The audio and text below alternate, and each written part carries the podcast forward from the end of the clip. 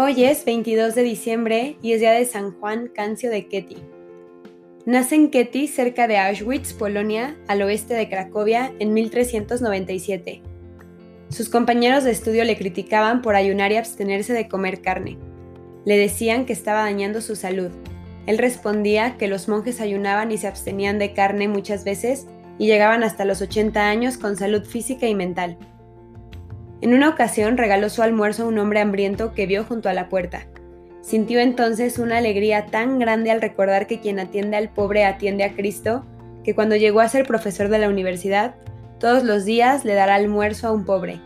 Cuando alguien le decía, ya viene el pobre, él añadía, ya viene Jesucristo, porque recordaba lo que dijo Jesús. Yo les diré, tuve hambre y me dieron de comer, porque todo favor que han hecho cualquiera de estos mis humildes hermanos, yo lo recibo como si me lo hubieran hecho a mí en persona.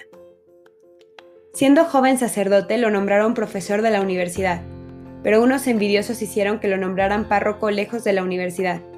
Allá se hizo querer tanto que el día que lo trasladaron otra vez hacia la capital, centenares de feligreses lo acompañaron por varios kilómetros, dando grandes demostraciones de tristeza. Él se despidió de ellos con estas palabras. La tristeza no es provechosa si algún bien les he hecho en estos años, canten un himno de acción de gracias a Dios, pero vivan siempre alegres y contentos, que así los quiere Dios.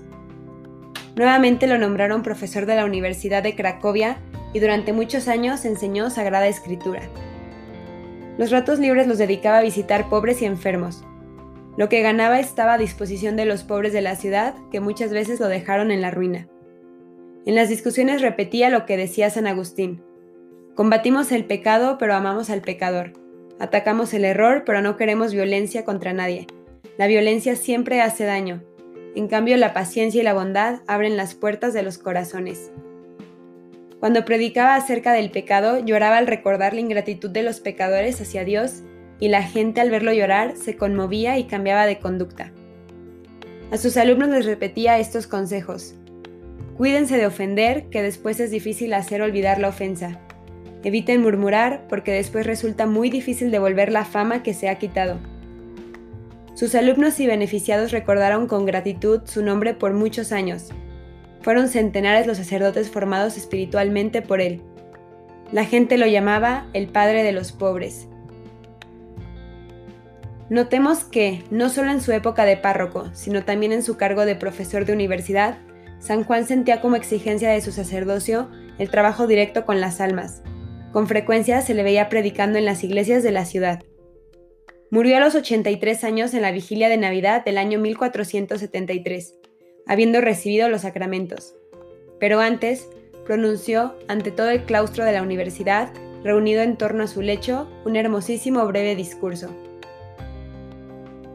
Confiándonos el cuidado de formar la juventud en la ciencia y las buenas costumbres, Dios les ha elevado, señores y hermanos míos, lo bastantemente alto para que no duden en pisotear, como indigna de ustedes, la gloria que los hombres reciben unos de otros, y cuya búsqueda insensata trae frecuentemente la muerte a nuestras almas.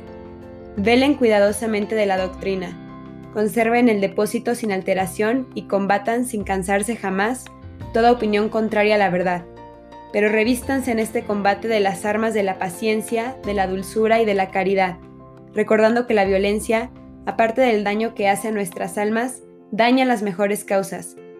Aunque hubiera estado en el error sobre un punto verdaderamente capital, jamás un violento hubiera conseguido sacarme de él. Muchos hombres están sin duda hechos como yo. Tengan cuidado de los pobres, de los enfermos, de los huérfanos. Su voz se quebró al llegar aquí, sin duda por el esfuerzo que estaba haciendo. Descansó un momento y continuó después.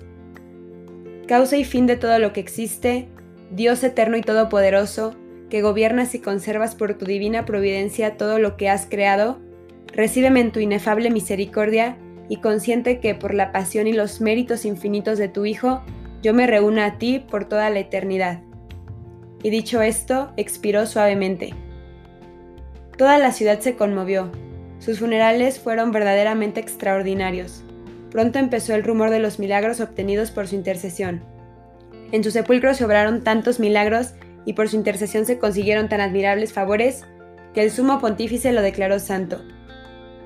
Dios Todopoderoso, concédenos crecer en santidad a ejemplo de San Juan de Ketty, tu presbítero, para que como Él, ejerciendo el amor y la misericordia con el prójimo, obtengamos nosotros tu perdón. Señor, que en el otro te veamos a ti, como San Juan, que en el otro te amemos y que pongamos siempre el amor por delante. Amén. San Juan Cancio, ruega por nosotros.